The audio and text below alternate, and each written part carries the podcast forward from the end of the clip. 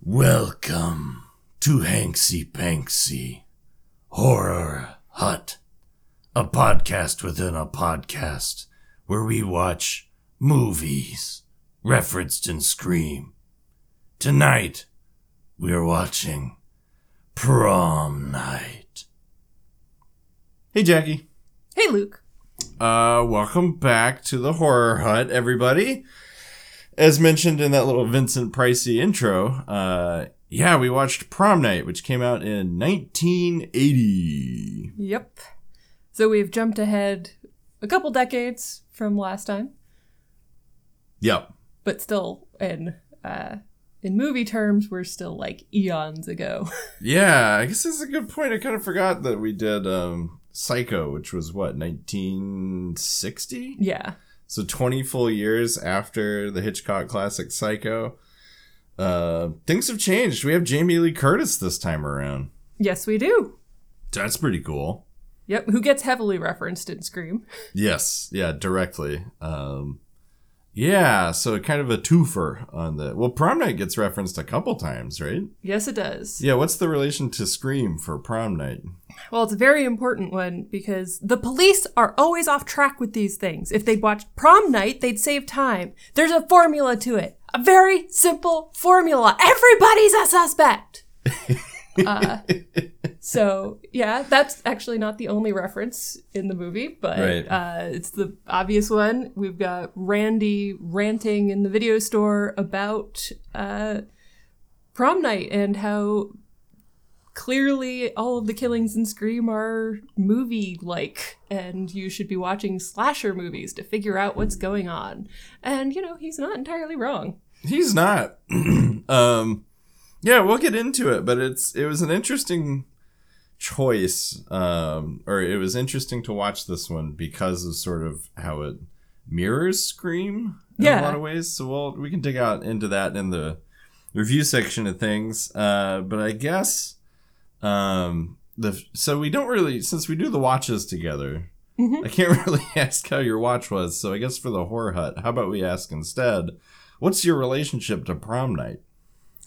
I have done. I had never seen this movie before. Uh, I've been vaguely curious about it because of how much it gets referenced in Scream, and that's about it. Like I've I've come across references to it because I tend to read a lot of horror blogs and stuff, but um, yeah, I didn't really know that much about it going in. Uh, how about you? Yeah, same. No relationship at all. Didn't know it existed outside of Scream. Just figured it's a classic that they clearly have a lot of affection for in the movie. Mhm. Um, yeah, is there so?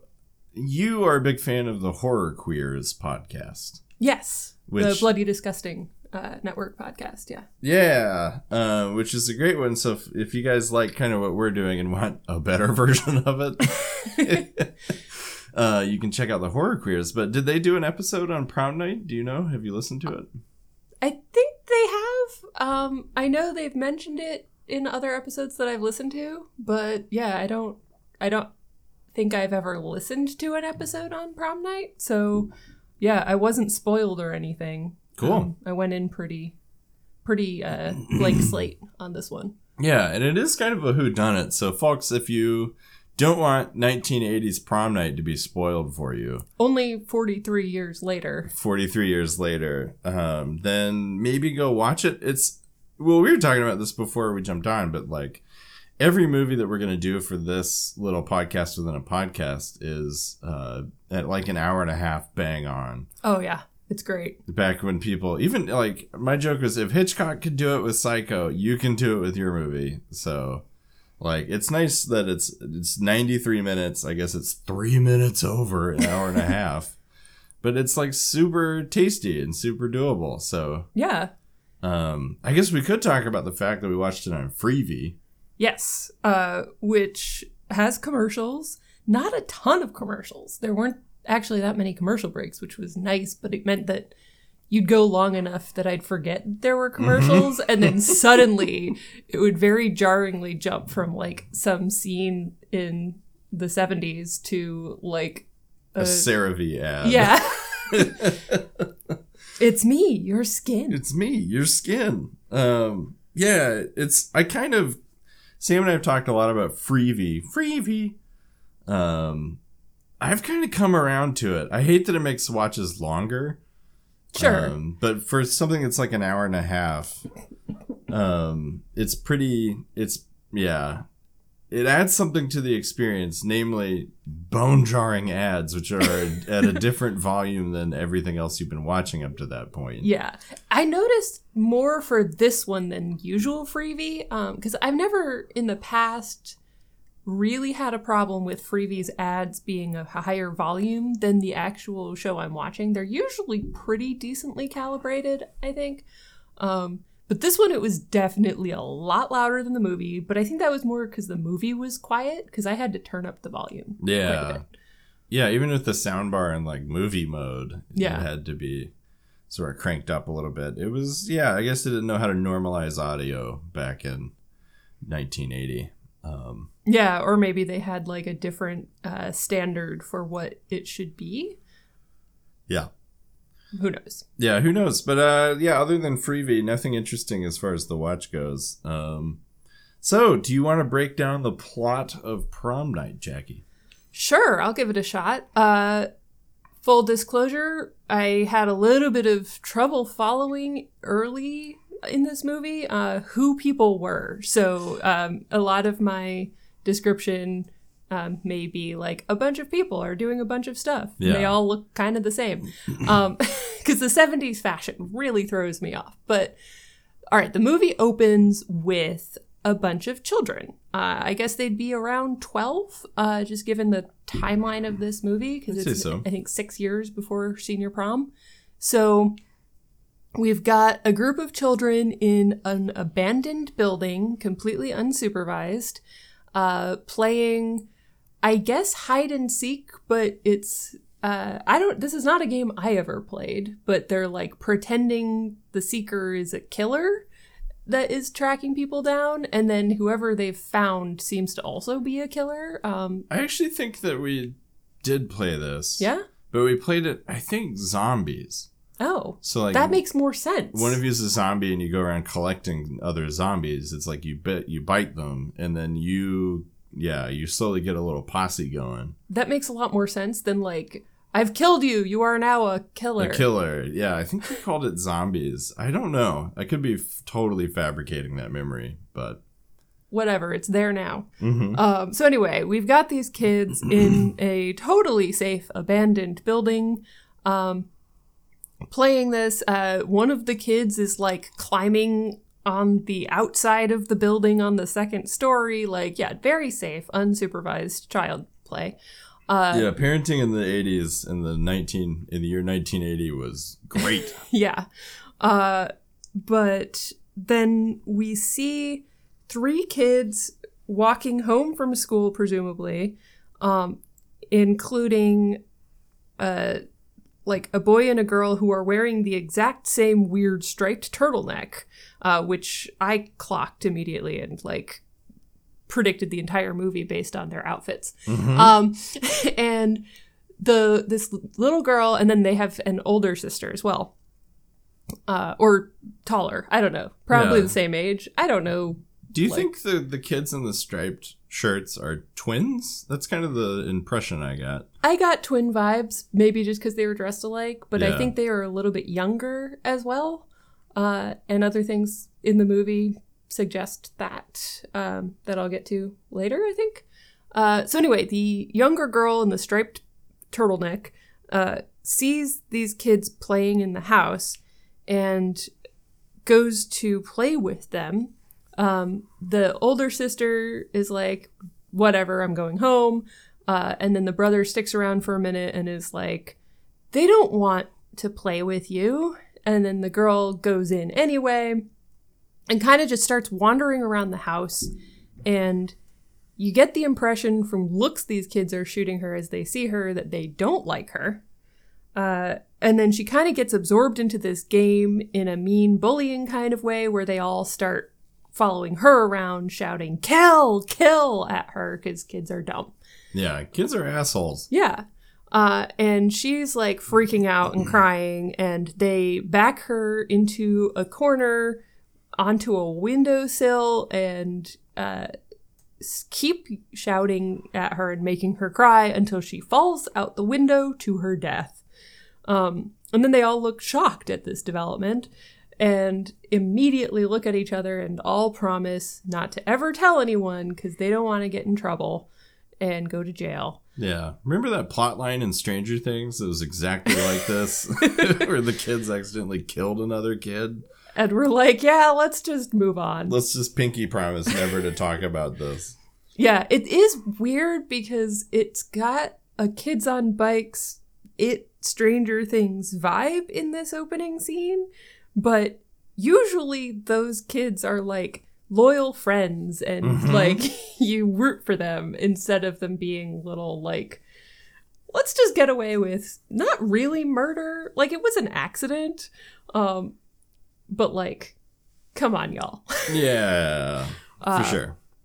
so anyway, uh, then we get a scene revealing that the adults immediate, especially the cops, because cops are useless, uh, immediately jump to the completely arbitrary conclusion that this child who's lying dead from falling out a window was attacked by a sex murderer and resisted, and that's why she's dead Yeah. and we've already got a suspect. So they basically arrested the nearest sex offender based on nothing. A, a child died, therefore Yeah. it's it's wild. Um, and later in the movie, this kind of gets told out of order, so I'm going to jump around a little bit. But later in the movie, we find out that they start chasing this random sex offender that happens to live nearby.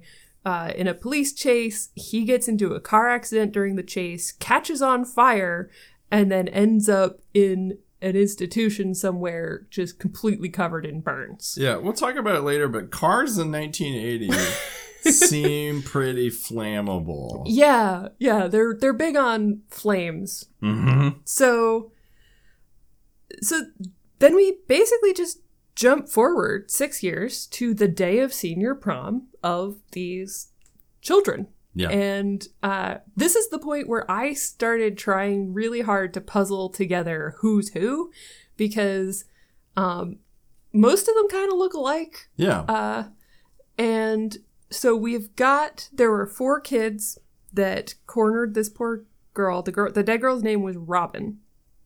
Uh, and then the killers were, uh, I'm gonna call them killers. It's an oversimplification, I recognize. Uh, but they were playing a game called Killers, so we'll just go with that. Uh, Wendy, who's got the strongest Mean Girl vibes. Uh, Kelly, who is just kind of meek and likes to wear pigtails as a little kid, and then we see her in pigtails later as a callback. Um, Jude, who mostly just seems vaguely confused, and Nick, who is the token boy in this group, uh, and actually seems kind of remorseful both back then and later. So we meet all of these kids, plus the older sister of Robin, the victim, when or Kim. Kim. God, all the names are so generic too. Uh, and her brother, who was the kid in the magic turtleneck, Alex. Uh, this took me like 40 minutes to figure out like who everyone is and what their names are. And Yeah. uh, mostly because Nick and Alex in particular look identical when they're older. They all ha- they both have that like 70s perm thing going. Yeah, with the super curly hair. Yeah. And their faces look like Nick has a little bit sharper of a nose, but that's kind of about it. They Yeah. look very similar. Their hair color is exactly the same. And then we've got Drew, who's Kelly's date to the prom. I have no idea who's dating who beyond Um, the, beyond the core group. I, my memory is very hazy. Well, he was just present long enough to confuse me. The Yeah. only male like high school character that does not confuse me is uh, Lou, who we refer to almost exclusively as Unibrow, Unibrow. um, who definitely looks like he's on the wrong side of 35 and is, He's not got a mortgage he's worried about. does not look like a high schooler. yeah. Um, but yeah, uh, then we start introducing red herrings. So red herring number one, uh, Kim, who is played by Jamie Lee Curtis. A very and- young Jamie Lee Curtis. Yeah, uh, this is post Halloween, so she's already established Oh, as is a, it? yeah. Okay. Uh, I think Halloween was seventy eight. Okay. Um, so she's already kind of established as a scream, scream queen at this point. Uh, or this is her going from mo- star of a horror movie to scream queen, I guess. Um, and so she starts commenting that she doesn't trust like the school's groundskeeper, that she thinks he's a peeping tom and he's kind of creepy Yeah. and we get a lot of shots of that are clearly meant to be like look at this creepy dude he wears weird glasses and uses a chainsaw on the shrubbery Yeah. um and then uh we also get a bunch of scenes of the cops trying to track down ye old sex offender burn victim guy who apparently escaped and killed someone A nurse? a nurse But then they mention a convent later as well. i yeah So i maybe don't know he killed a nurse and a nun and he's working on a weird joke. So I killed a nurse and a nun and a, I and a guess priest. this is just kind of happening in the background because, like, it is, at least to us, clearly a red herring. Like, Oh, this yeah. Is, this is not. The cops are so clearly wrong on this. So Randy was right about that. The cops are always off track with this shit. Um, and we keep getting the actual thoughts of the cop who is like he's kill he's killed before he killed robin he's going to kill again we have to find him and it's wild to get this like noir style cop thought narration and know that like nope nope not not true It is a funny idea, like a Sam Spade movie where everything, every word he narrates is completely wrong.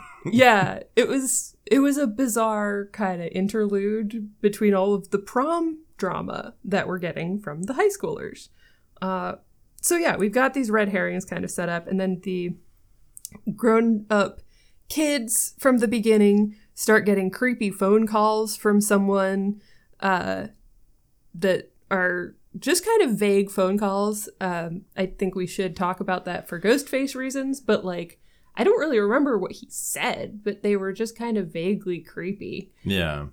Um, and then we see like people getting dates and uh, plotting against each other. Mean Girl Wendy wants to play a prank on the prom queen for, I guess, stealing her boyfriend. I, I think. Oh, okay. Uh, I yeah, don't that know. makes more sense. She seems jealous of the whole nick of it all. Hmm. Um, so she teams up with Unibrow, who is just a creep and was creeping on Kim, and then uh, Alex, Kim's brother, punched him, and then oh, and uh, the father of the siblings, both the dead girl from the beginning, Jamie Lee Curtis, and brother Alex.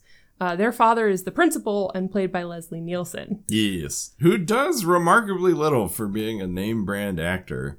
Yeah, I Like a huge actor at the time. I don't know. Was this early in his career? Like maybe he wasn't. Okay. I think Airplane had already come out, right? I don't know. I I don't Maybe. remember when that. I don't know. out. He was a well established comedic actor by this point. Okay. Well. Yeah, because I'd put him in his like late 50s in this movie, maybe. Is that accurate? I don't know. Yeah. Okay. Yeah. Um.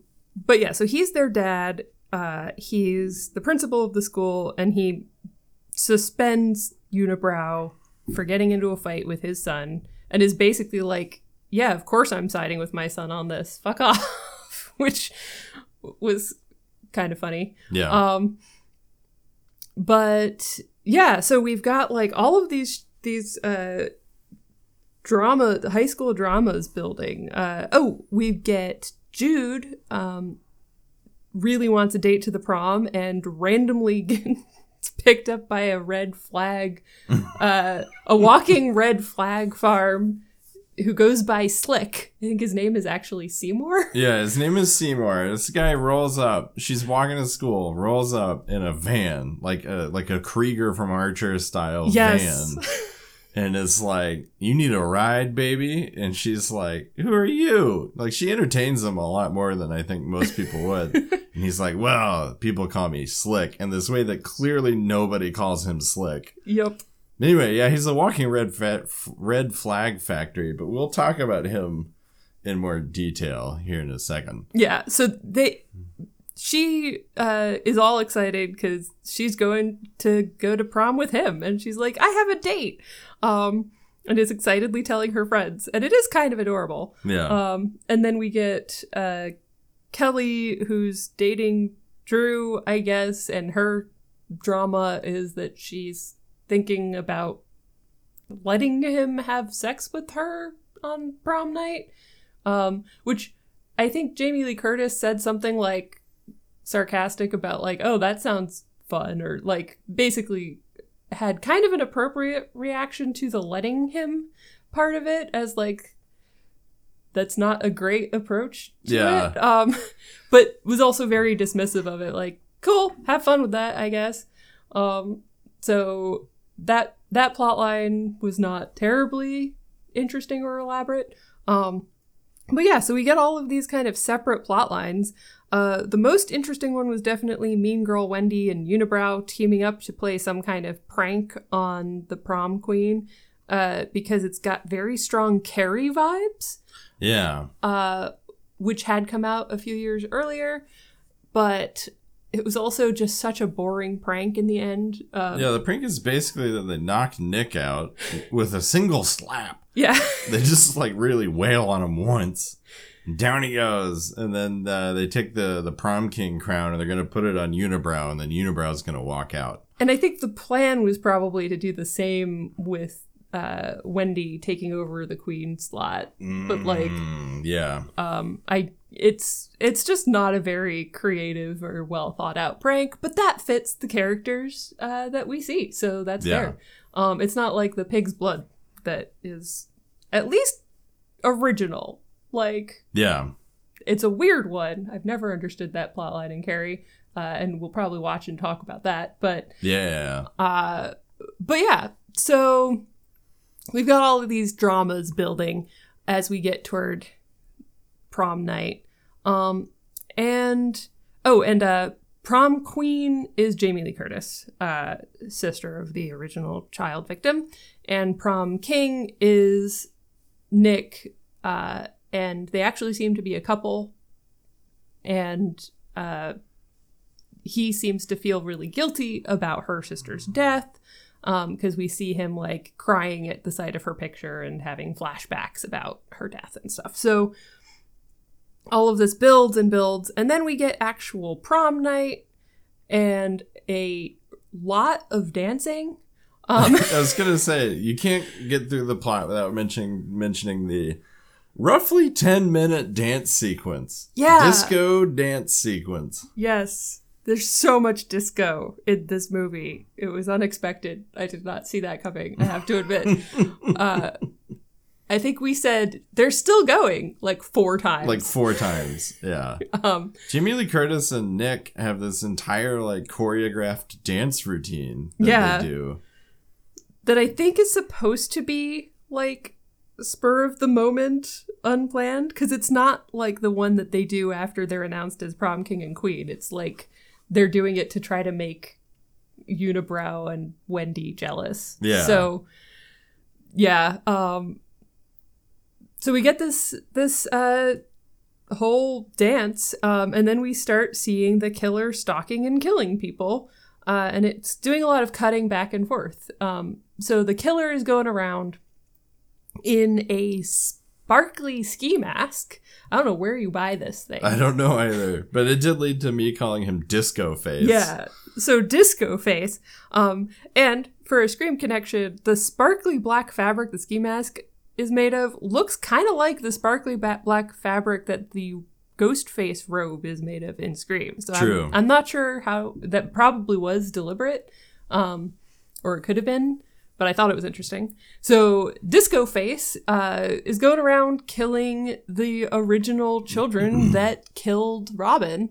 Uh, so uh, we get the uh, Kelly, who is who has changed her mind about wanting to have sex with her boyfriend, and he's an asshole about it. And as soon as the boyfriend leaves, she gets her throat slit in the boys' locker room. Um, and then we get uh, Jude off with Slick in a van. Yeah. Um, and they're they do have sex. Uh, and she gets stabbed with uh, Foley that does not sound like someone getting stabbed. um, Good point. I hadn't thought about that. and then poor Slick uh, tries to take on the killer With his van. with the van. Like he's he actually he does great. I'm like really proud of Slick in these moments. Um, and then uh, has a kind of extended fight scene where he's driving around and the killer is like grappling with him in the driver's seat and then ends up driving off of a small cliff and the van catches fire like in midair uh, because that happens and poor slick is no more yeah. Um, and then we get uh, an extended chase and death scene for Mean Girl Wendy with an axe. Um, so it is interesting. There's a lot of changing up of murder weapons. In this. Yeah. Uh, I we I don't know where he got the axe. He No just kind of turned up with an axe all of a sudden. Yeah. What's it called? Hammer something? Hammer space. Hammer space? He just pulls an axe out of hammer space. It's not even like a fire axe necessarily. Like it maybe it is. Maybe fire Yeah. axes didn't have like the red on them like they do now. Maybe back then. I don't know. It's too big. It looks like a wood chopping axe. It does look like a wood chopping axe. Maybe he stole it from the groundskeeper. Yeah.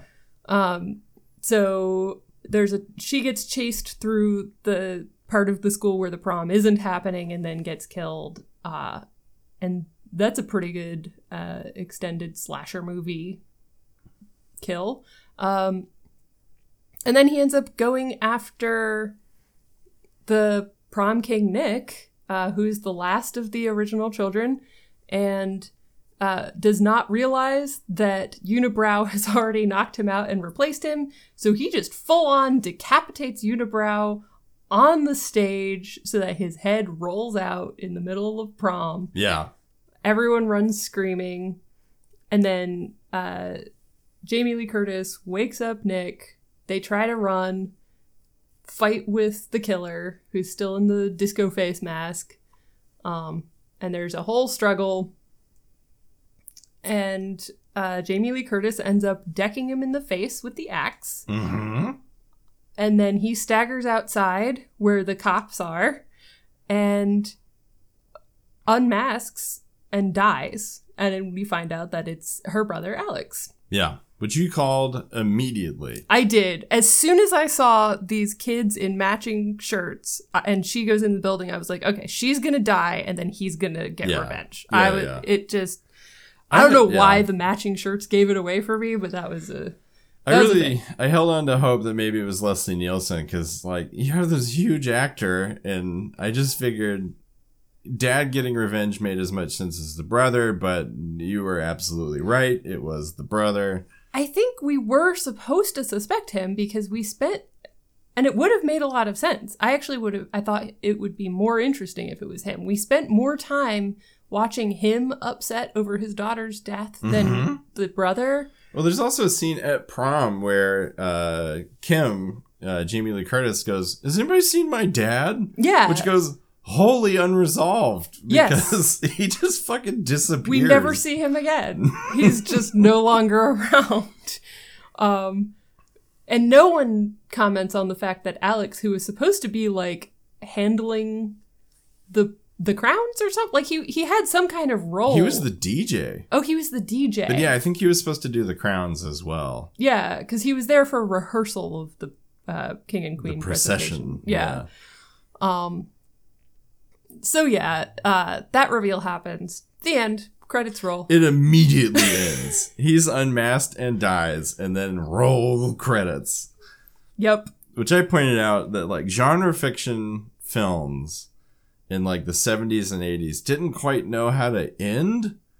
So they all just sort of end. Like the example I gave was Westworld, Mm. but also like Logan's Run, um, that kind of stuff. Like I don't know if you if you're a fan of those, you know what I'm talking about. But the example from Westworld is that they have the big climactic fight, and then the guy goes out and sits on some steps, and I shit you not, there is a crane shot slowly zooming away from him that lasts about five minutes. so it's supposed to make you think, man. Um, yeah, so this one just sort of slams into a brick wall at 70 miles an hour and then credits roll. I do I do kind of appreciate that they didn't feel the need to give us like a long wrap up where people react to it um or a setup for a sequel Yeah. like later slasher movies tend to do. Um Oh, another good one is a movie we watched not that long ago, um, An American Werewolf in London. Oh yeah, actually kind of a similar ending. Yeah, he just dies and then it's immediately over. Yeah, just the the vibe is very similar. Cornered by cops, dies, done. Yeah. we didn't quite know what we were doing with the genre at the time. Yep. Um, yeah, so that was an excellent breakdown. Um, I guess the next question for you, Jackie, is what did you think of prom night? I really liked it. I I have to say, I'm it's always a risk. I recognize that as like someone uh a millennial and raised on like more current uh pacing, Mm-hmm. I I have a tendency to get bored in these older films sometimes. I never really got bored with this. I found I was looking up actors. I always do this. I spend a lot of time on IMDb, but I found myself having to wait for a a moment where things like weren't as interesting to do that instead of just being like I can constantly be on my phone during this movie, you know? So Yeah. um it was i thought even though it was not over it was over an hour before we got like a slasher kill Yeah. uh Which this movie again is only an hour and a half. Yeah. So they do they cram like at one point we paused the movie and like they were pre a couple slasher deaths, important ones, yeah and they had like twelve minutes left. Yeah. we were like, how are they gonna do this in twelve minutes? yep uh but they did um so yeah i thought i was really i was really impressed i really enjoyed it um and it was really cool to watch it like how it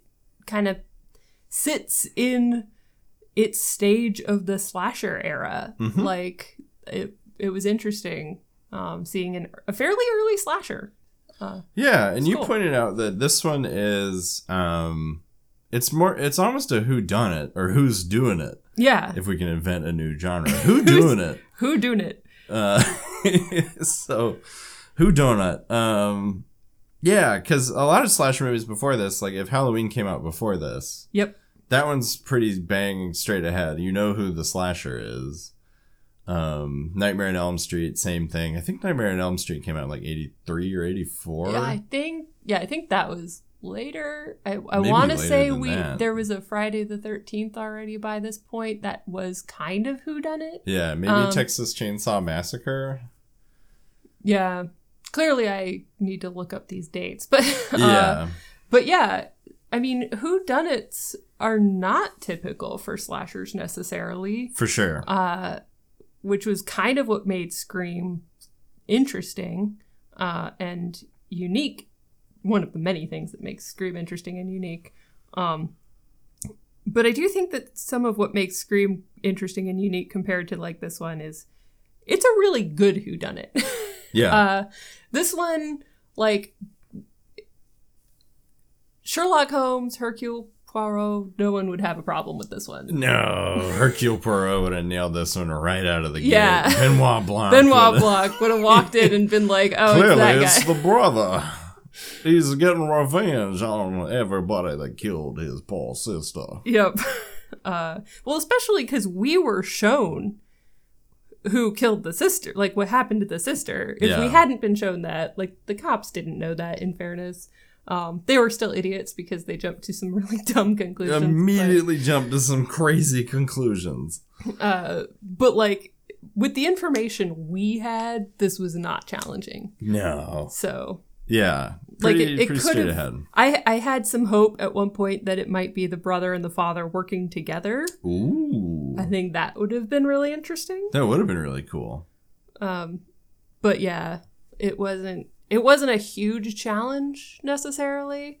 Uh, but Yeah, I think maybe it was. Yeah. I which don't is not know. necessarily a fault in the movie. Like No. I- that wasn't the main thing this movie is trying to do.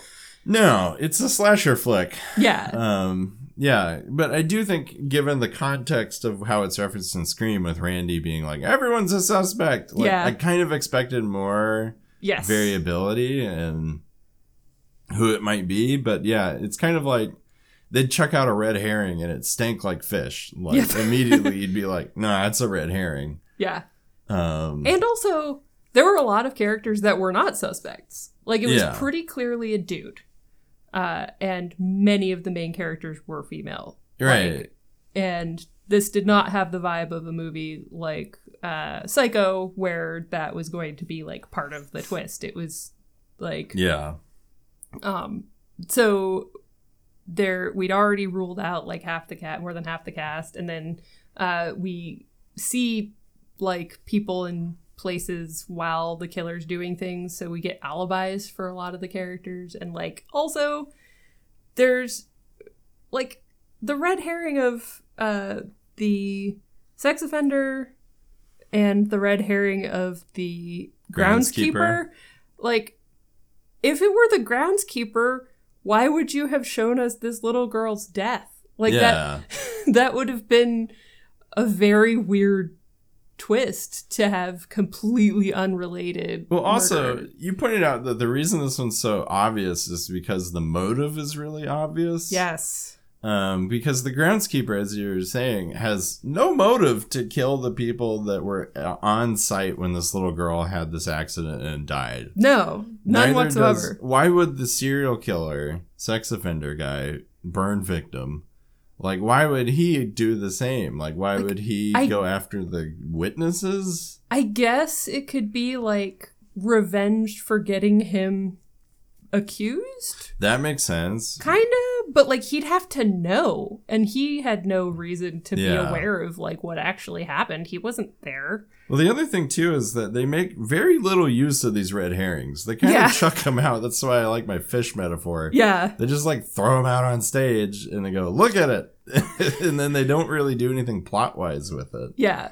I wonder if the purpose of the uh like burn victim plotline was less a red herring for the audience and more just an excuse for the police to be more useless than they might Mm. otherwise be. Because they're really distracted by like trying to track this trying to do the manhunt, yeah, which was funny because the this guy that they're trying to track down is in a beat up old Volkswagen Beetle, and we were cracking up because around the same time period, people were looking for a little yellow Volkswagen Beetle, um, Yeah, it was more beige. beige. Um, I literally worked in the building where we had Ted Bundy's Volkswagen. I walked past it every day uh, for a couple of years there. I used to work in the National Museum of Crime and Punishment, which changed its name to the Crime Museum, uh, and they had Ted Bundy's car in the lobby. So yeah. yeah, uh, it was really funny when they, they had the line of like, "How hard can it be to find a beat up Volkswagen?" We were like, good fucking luck, man. Yeah. It took them disturbingly long to find Ted Bundy, so Yep. classic embarrassment. Uh, yeah.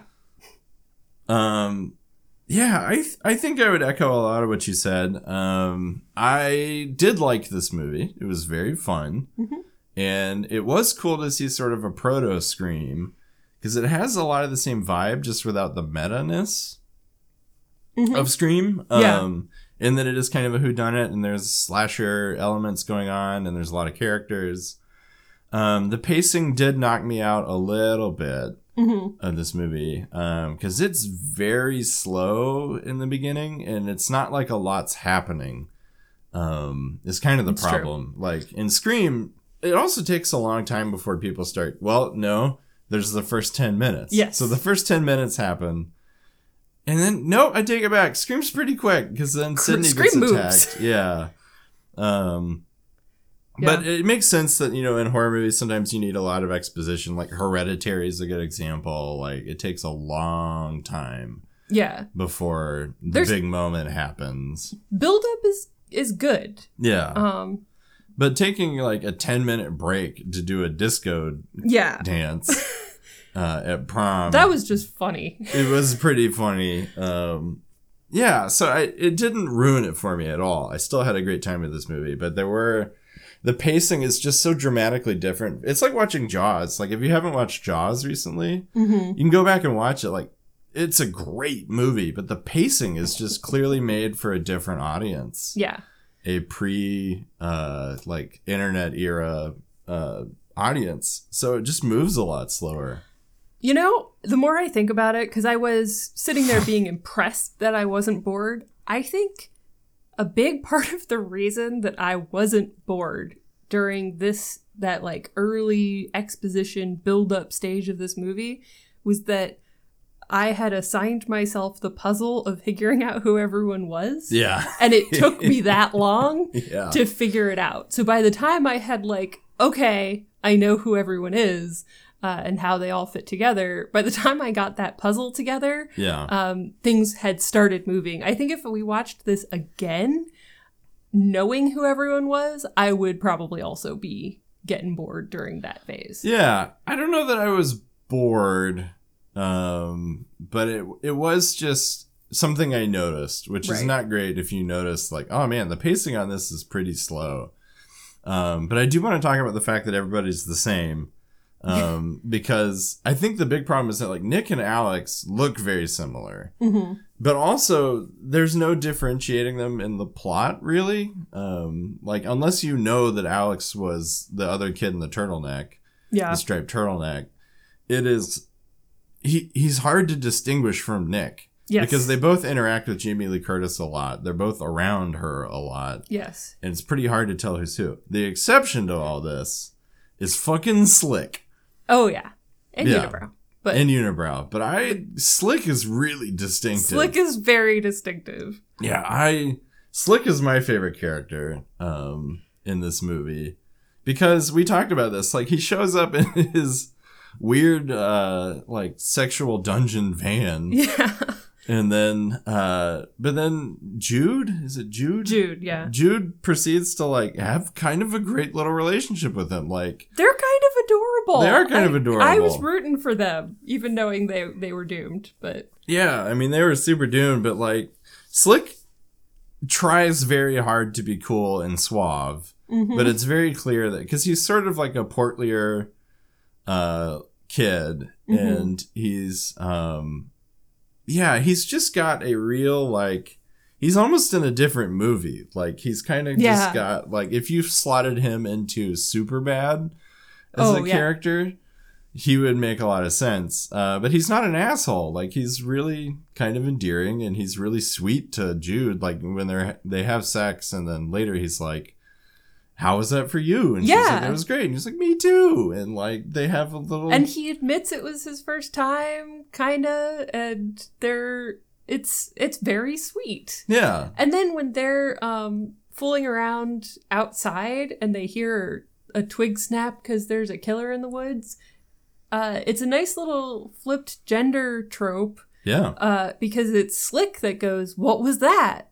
Is there someone here?" We should go back to the van. Yeah, Yeah, and then um like even when they're making out, like she's the one on top, which I thought was really interesting. Like that's true. Yeah. the power dynamic is clearly like Slick is just along for the ride, hmm and Jude's kind of leading the show, which was really cool. Um, Slick also has a history textbook that he's carved out, and it contains roughly 50 joints.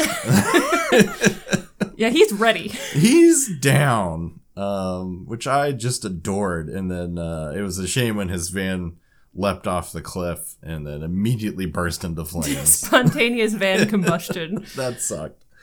But yeah, Slick was super cool uh, and easy to distinguish from all the other people involved. hmm Um, Yeah, I just want to know what Slick's parents thought when he was like, "I want a van," because like Unibrow drives around like a beat up muscle car, which fits him perfectly. Yeah.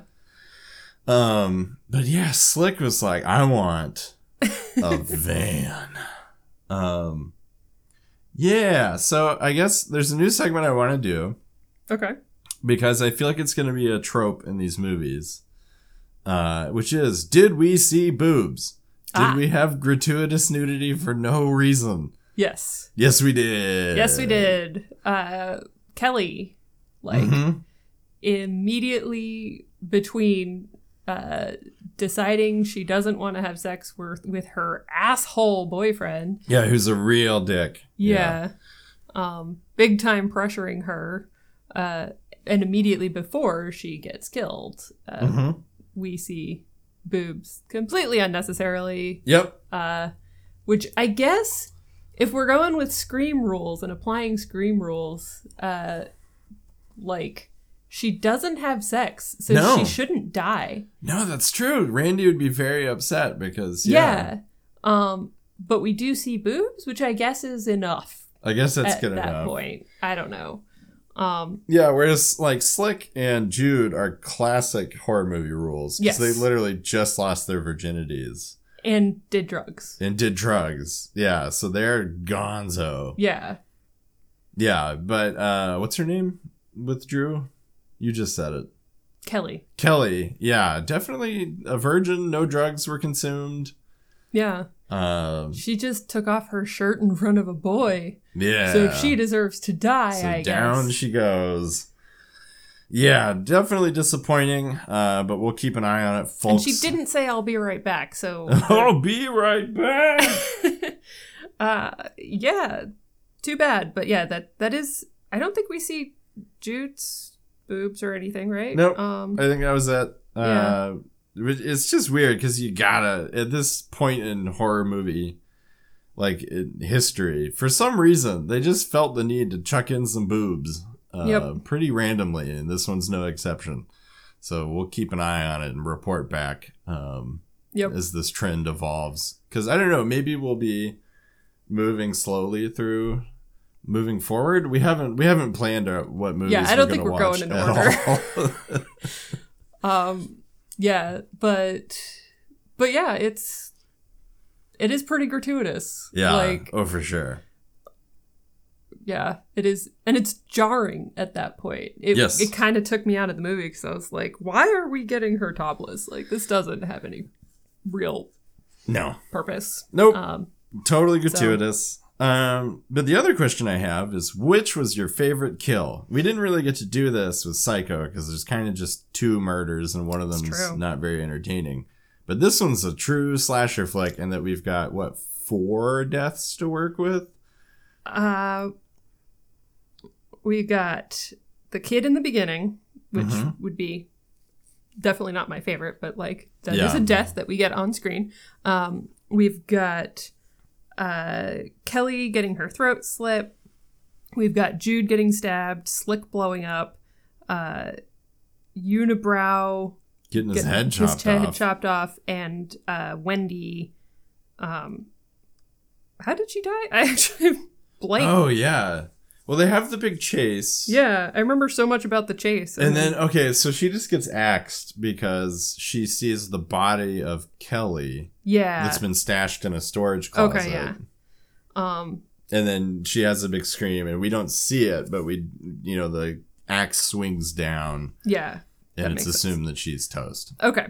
Um, so yeah, I'm definitely gonna have to go with uh, Lou with an axe on the prom stage. uh, Mm, is okay. my my favorite kill because it was very satisfying because he was an asshole and I wanted him to die, and also it was kind of funny that the killer was killing the wrong person. yeah Um, but also, you get a single swing decapitation with a flying head, and then it lands in front of everybody between a bunch of disco lights. Like that was pretty good That was great. Seizure inducing, but great. yeah seizure warning on this one folks there's a lot of flashing lights like at the uh, hour 15 mark or something Mhm. like that um yeah really pretty nauseating stuff Yeah. um How about you? Favorite kill? It's got to be Slick blowing up. Yeah. I laughed out loud the minute it happened because folks, he takes off the cliff and then no joke, it's like almost immediately the van is on fire. they were trying to time it, I think, with when it first smacks the side of the cliff and then eventually, or maybe when it hits the bottom or something. But I think they had one van and one try at this because it just burst into flames and not like a little bit. no, it's engulfed. It's engulfed immediately. So I don't know if Slick like lined the van with like something with turpentine and curtains or something. Yeah. Um, which would be really stupid considering he's smoking a lot of joints in there. Bad idea. Don't do that. Don't do that. Yeah, it was uh really funny. And uh since Slick was my favorite character, I just like that he got a little bit of a little bit of action going on with the the attempt with the kill and Yeah. driving around in the van and he stuff. I think like if this weren't a slasher movie, like he could have had a good shot of saving the day and taking out the killer. Yeah. Um he almost ran him down. It was great. Yeah, like the killer is okay. So he- killer stabs Jude, which was not a very co- cool kill. No, she kind of just gets got. Yeah, it was kind of sudden and quick and Yeah, um, but he sees this and doesn't panic. he does scream no, which was also kind of sweet. Like Yeah. like you just killed the girl I like. Like I don't know. Yeah, no, for sure. Slick's a good dude. And Yeah. then uh, good old Seymour, and he jumps into the driver's seat, and instead of like just peeling off and driving away, he tries to back up into the killer, which is like Yeah. galaxy brain thinking. Yeah. Uh, it doesn't end well for him, but No. it was a good attempt. So, yeah, it was a good one. Um, the other thing I was going to mention about this movie is that it's Canadian as hell. It's very Canadian. yes. Um, because it's set in Ohio, but uh, Ohio is in air quotes. Um, and my favorite, there's just a bunch of Canadians running around, including Leslie Nielsen. Um, but my favorite moment is that Unibrow has a best friend or a friend. I don't know if he's got best friends who says nothing. Fellow thug. Fellow thug, thug number one says nothing for most of the movie. He just kind of hangs around in denim. Mm-hmm. And then at one point, um, they're going over the plan, the hilarious prank they're going to pull by knocking out Nick. Yeah. Um, and the guy actually says some stuff, but he sounds like so. Unibrow's like, "All right, so we're gonna do this," and the guy goes, "Yeah, so I'm gonna go over there and take out Nick, eh?" and you're like, "Yes." this is the most Canadian man to ever live. In fairness, I think they don't like make a big deal of it being in Ohio. It's just like license plates. yeah, just license plates all over the joint. Um, but yeah, it really cracked me up that uh, every now and then someone will say a sorry, Yeah. or like uh, I think Seymour at some point when they're on the blanket near the bluff, he says something about there's someone out there, Yeah. and you're like, oh man, Seymour, you're an Ohio native. Yep. Yeah, I don't know. Do you have anything else you want to say about prom night? Um, well, I want to address Randy's uh, discussion of prom night and the fact that if the cops watched prom night, they'd save time. Yeah, Um, I think, I think he is partially right in Okay. that the cops do in Scream. The cops spend a lot of time looking for like Sidney's dad. I think that might be what Randy's talking about in that moment.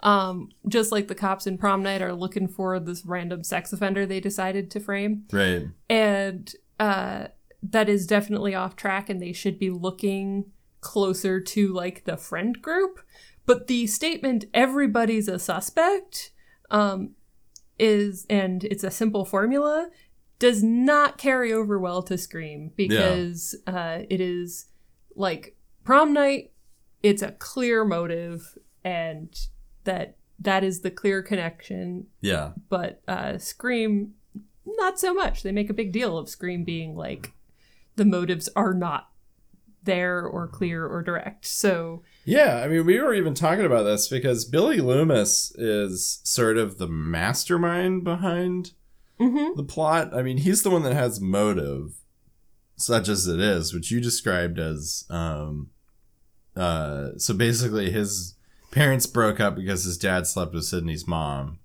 right? yep, and that's kind of his whole deal behind murdering Sidney's mom. it's a shitty motive, which is the point. Like Yeah. I that is not at all taking away from Scream's brilliance. That's part of the point. Is that Yeah. like this is a really dumb motive to kill a bunch of kids. Yeah, for sure. And then on top of that, Stu's motive is basically just like homoerotic peer pressure. That's what he says. He says peer pressure. I'm far too sensitive. Yeah, so he just kind of gets peer pressured into becoming a serial killer.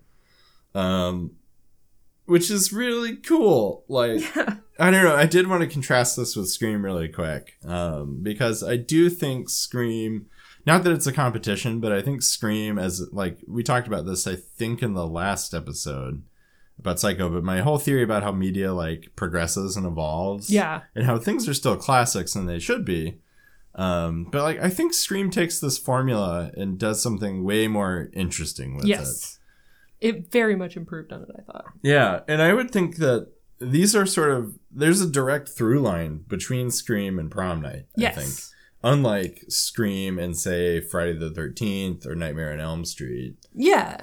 there, Which, there's there's connection like connective tissue between those movies, but like this one's like a clear evolutionary point. this may be the most Scream like non Scream movie I've seen. Yes. Like, or at least most Scream like pre Scream movie I've seen. Because there were a lot of copycats. True, But like the fact that we have um like the threatening phone calls and the group of teenage friends getting killed by someone who is also a teenager in Yeah. a mask in a sparkly mask In disco face. and um yeah it's it's definitely like there is a clear heritage here and that's Mhm. really interesting Yeah, it is. It's super cool.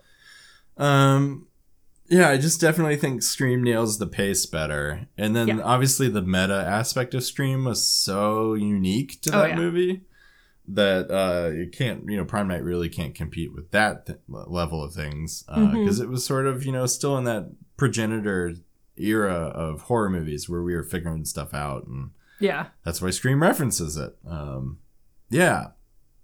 yeah um i think i would like to just really quickly talk about jamie lee curtis's presence in this movie uh, Absolutely. because scream makes a big deal of that um and they because randy discusses jamie lee curtis as always being the virgin in horror movies until like what was it until trading places when she finally shows her boobs scream Hmm. Spring, scream spends a lot of time talking about boobs as well Yeah, Um, which is why we're going to keep an eye on boobs. yep Um Uh, but but yeah, um, it was interesting because she was never an intended victim in this movie, and so it was cool to see a, sh- a change in the usual formula because usually the uh, the virgin, the survivor girl, the whatever you want to call her, the final girl, Final girl. um, of a slasher movie is the if not uh, the main target of the killer uh, is at least one of the targets of the killer right. and so she finds strength in fighting off the person that's killing all of her friends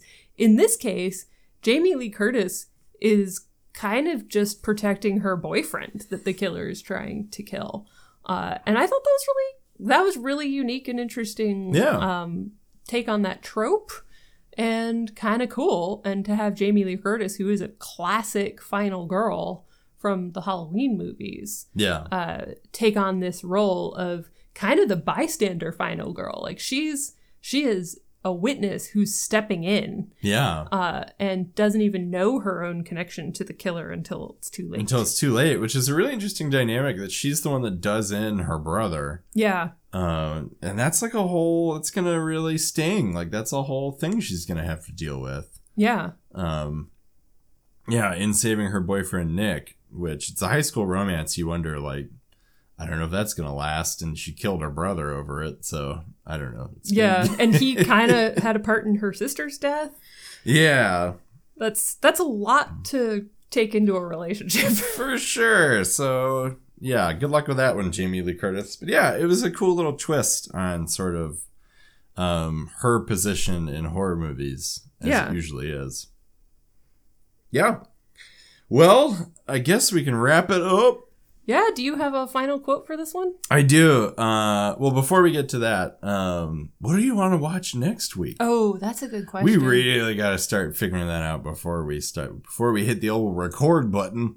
I mean, if we want to continue our trend of movies that we mention in the previous episode, we could watch Carrie. Could watch Carrie. Stick with the prime theme. Carrie is mentioned in Scream, right? yes. Okay. Oh, it's on our list, definitely. Okay, cool, cool. Yeah, fuck it. Let's do Carrie. All right. Next week we'll be watching Carrie, folks, taking a dive into Stephen King's universe. Excellent. Uh, yeah. So we'll be doing that. Uh, yeah. My final quote is on a poster, um, in the girls' locker room, and it is "Thanks for everything, milk." so we'll see y'all next week. Thanks for listening to Horror Hut.